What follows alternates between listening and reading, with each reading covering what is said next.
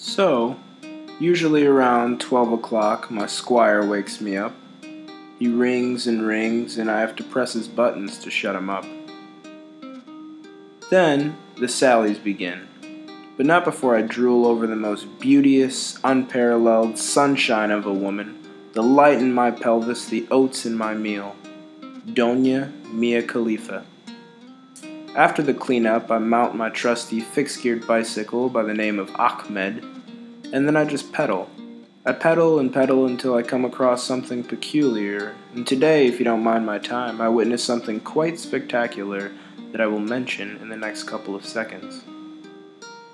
There was a man playing catch with his son in the park, and the man was too busy with his squire to pay any mind to his child, so as any noble knight errant would do. I approached him and told him that if he did not leave his squire be and mind his son, by all that is holy the sun would rain down, and my might will strike upon thee.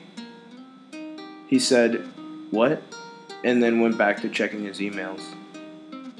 However, in that time, he looked at his son with a quizzical expression, so therefore the problem was solved. No harm done. I figured that that was probably enough for one day as my body started craving hot Cheetos and Netflix, so I asked my squire how to get home, and home we went.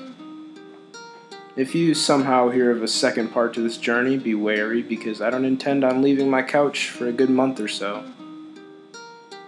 I was thinking about becoming a shepherd, but there aren't any sheep in the city, so that means that I would have to move. But I can't move because I don't have any money, and plus, my mom makes these hot pockets that I like, and I don't really think that I could go without them.